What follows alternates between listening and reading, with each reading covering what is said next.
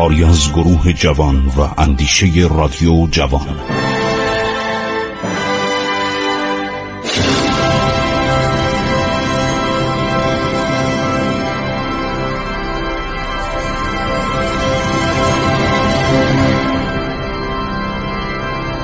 بسم الله الرحمن الرحیم. شنوندگان عزیز رادیو جوان من خسرو معتزد هستم. پس از یک دوران تقریبا نیمه طولانی بیماری کرونا و استراحت و مالجه دوباره در خدمت شما هستم. ما نذاشتیم این برنامه قطع بشه. یعنی در روزهای قبل از اینکه بیماری بروز کنه و من بستری بشم بعد برم بیمارستان ما به اندازه کافی ضبط کرده بودیم. خوشحالم که این برنامه همینطور ادامه پیدا کرد.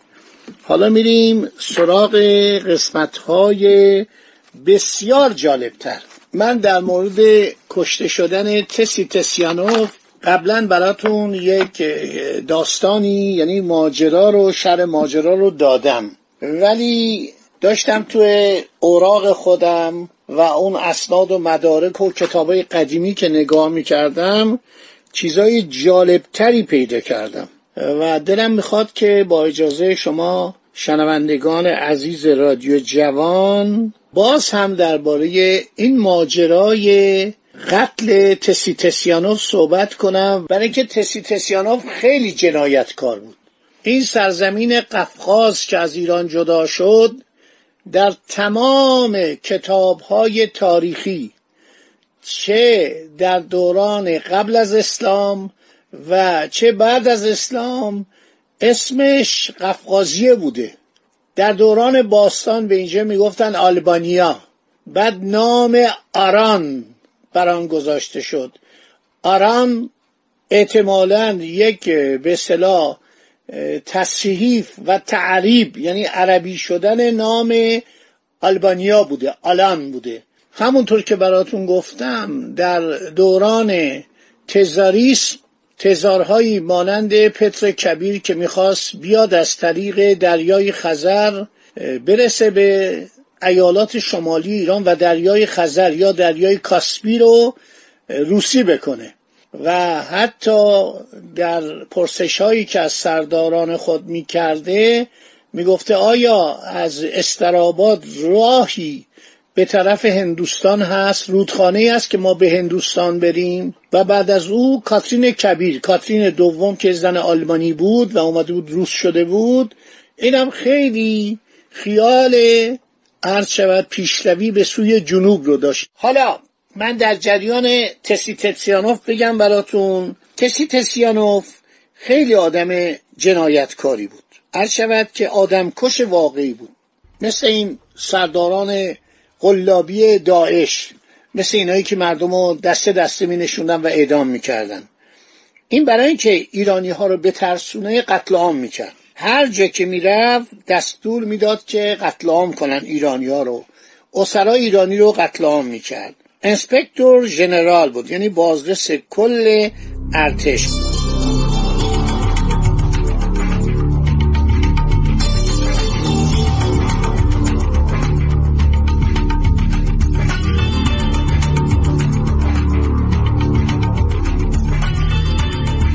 ژنرال روسی ضمن یورش های شدید و بی امان خود به قلای ایران در قفقاز مانند قلعه بادکوبه و شهرهای شکی شیروان نخجوان ایروان گنجه این همه تو قفقاز بود. تمام تواریخ رو بخونید تمام جغرافیدانان اسلام بخونید اینا جزو آران بود. آران یا اران سرزمینی در شمال رود عرسه که این جزو مستملکات و جزو استانهای ایران بود و در زمان داریوش کبیر توی کتیبای داریوش هست به اینجا می‌گفتن ماد کوچک. ماد بزرگ شامل قسمت هایی بود همدان کرمانشاه تهران ری تمام اینا رو می‌گفتن ماد بزرگ. اترو پتن اترو پتکان ماده کوچک هر شود که سرزمین آتروپاتان یا سرزمین آذربایجان بود. آذرآبادگان فردوسی هم میگه آذرآبادگان بادگان پادگان یعنی قرارگاه. خب تسیتسیانوف آدم بسیار جنایتکاری بود. قلعه بادکوبه رو مورد حمله قرار داد. شهرهای شکی، شروان، نقشوان، ایروان، گنجه و بعد سعی کرد که فرماندهان ایرانی رو همونطور که براتون گفتم از راه تمهید و از راه رشوه و از راه وعده و وعید که ما به شما درجه میدیم ما شما رو حاکم می‌کنیم ما شما رو تحت تأثیر و تمدن روسیه می‌گذاریم شما رو به سن پترزبورگ می‌بریم و حقوق حسابی به اینا میدیم. خیلی هم پول داشت.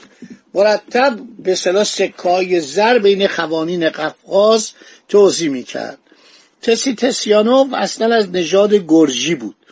مردی کاملا آگاه به اوضاع قفقاز بود. او پس از منقرض کردن دولت محلی گرجستان در نهم جمادی اول 1215 برابر 28 سپتامبر 1800 میلادی حکران گرجستان شد و طی پنج سال بعد دمار از روزگار مردم قفقاز درآورد. تسیتسیانوف ابتدا گنجه رو تصرف کرد. در آنجا کشتار فجی از مسلمانان به راه انداخت. در برابر مقاومت شدید نظامیان ایرانی در ایروان به طرف تفلیس عقب نشینی کرد. براتون تعریف کردم که روسا با ناوگان خودشون که دوازده فروند بود و دو هزار سرباز میان به پیر بازار. که بیان به طرف رشت و رشت رو بگیرن از راه رشت به تهران بیان. میرزا موساخان منجم باشی دستور مقاومت میده هم به قشون دولتی هم به مردم کشاورزان ماهیگیران. اینا با داس و بیل و چنگک و چوب و چماق در جنگل های بین پیر بازار و رشت کمین می‌کشن. و دمار از روسا در میارن. هزار سرباز روسی ملوان روسی رو می‌کشن و اونا فرار می‌کنن به کشتی های خودشون می‌رسن و برمیگردن به طرف شمال. اون موقع آستاراخان بندر مهم اینا بود. هنوز بادکوبه دست ایرانیا بود. این بادکوبه بندر ایرانی بود. هویت ایرانی داشت. همه چیزش ببینید بادکوبه یعنی بندری که در معرض بادهای شدید دریای خزر قرار داره. در حالی که معاصره باکو به وسیله نیروهای روسیه به فرماندهی ژنرال تسیتسیانوف آغاز شده بود او با حسین قلی خان بادکوبه حاکم بادکوبه وارد مذاکره شد. به او قول داد که در صورت تسلیم پاداش کلانی به وی میده وی رو در حکومت اون شهر باقی می‌گذاره و یک سفری هم میفرسته به سن پترزبورگ. خیلی تعریف از سن پترزبورگ می‌کردن و طوری ایرانیا رو گول می‌زدن.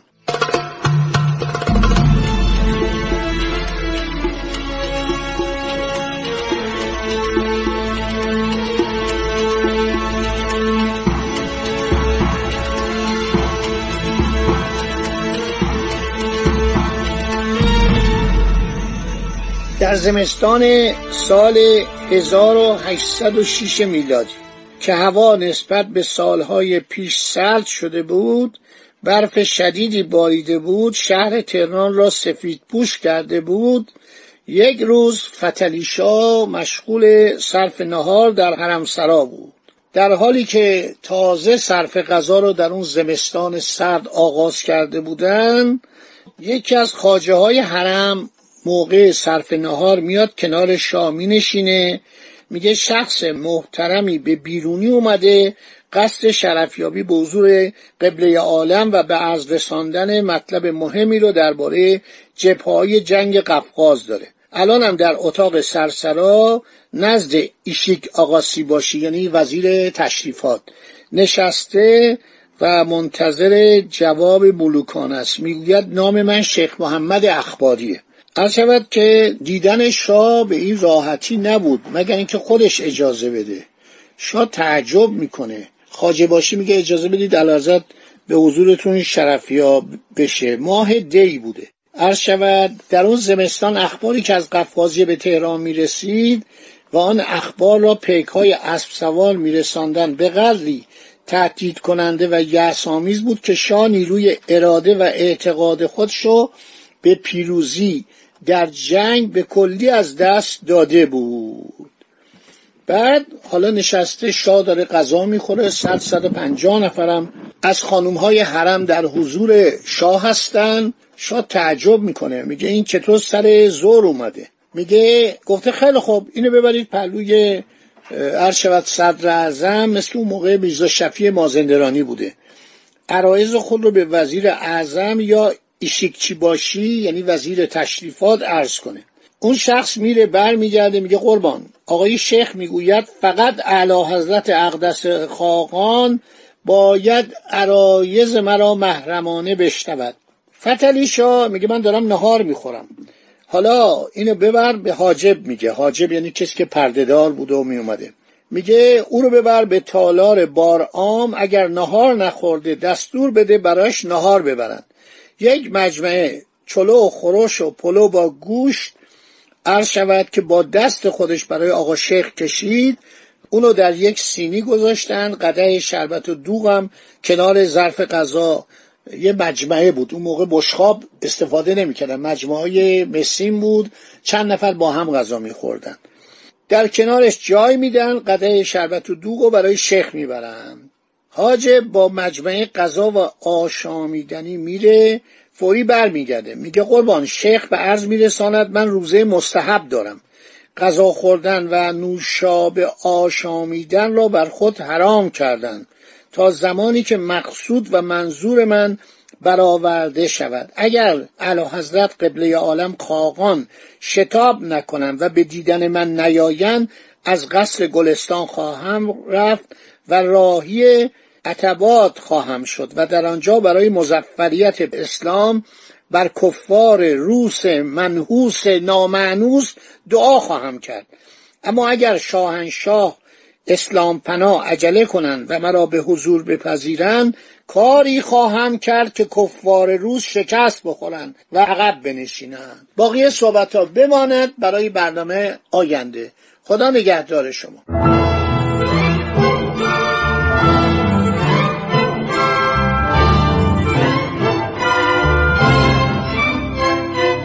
عبور از تاریخ.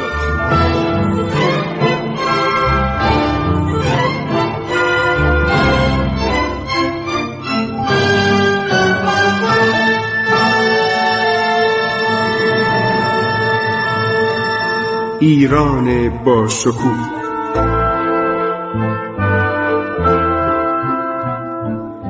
سرگذشت ایران ما به روایت خسرو معتزد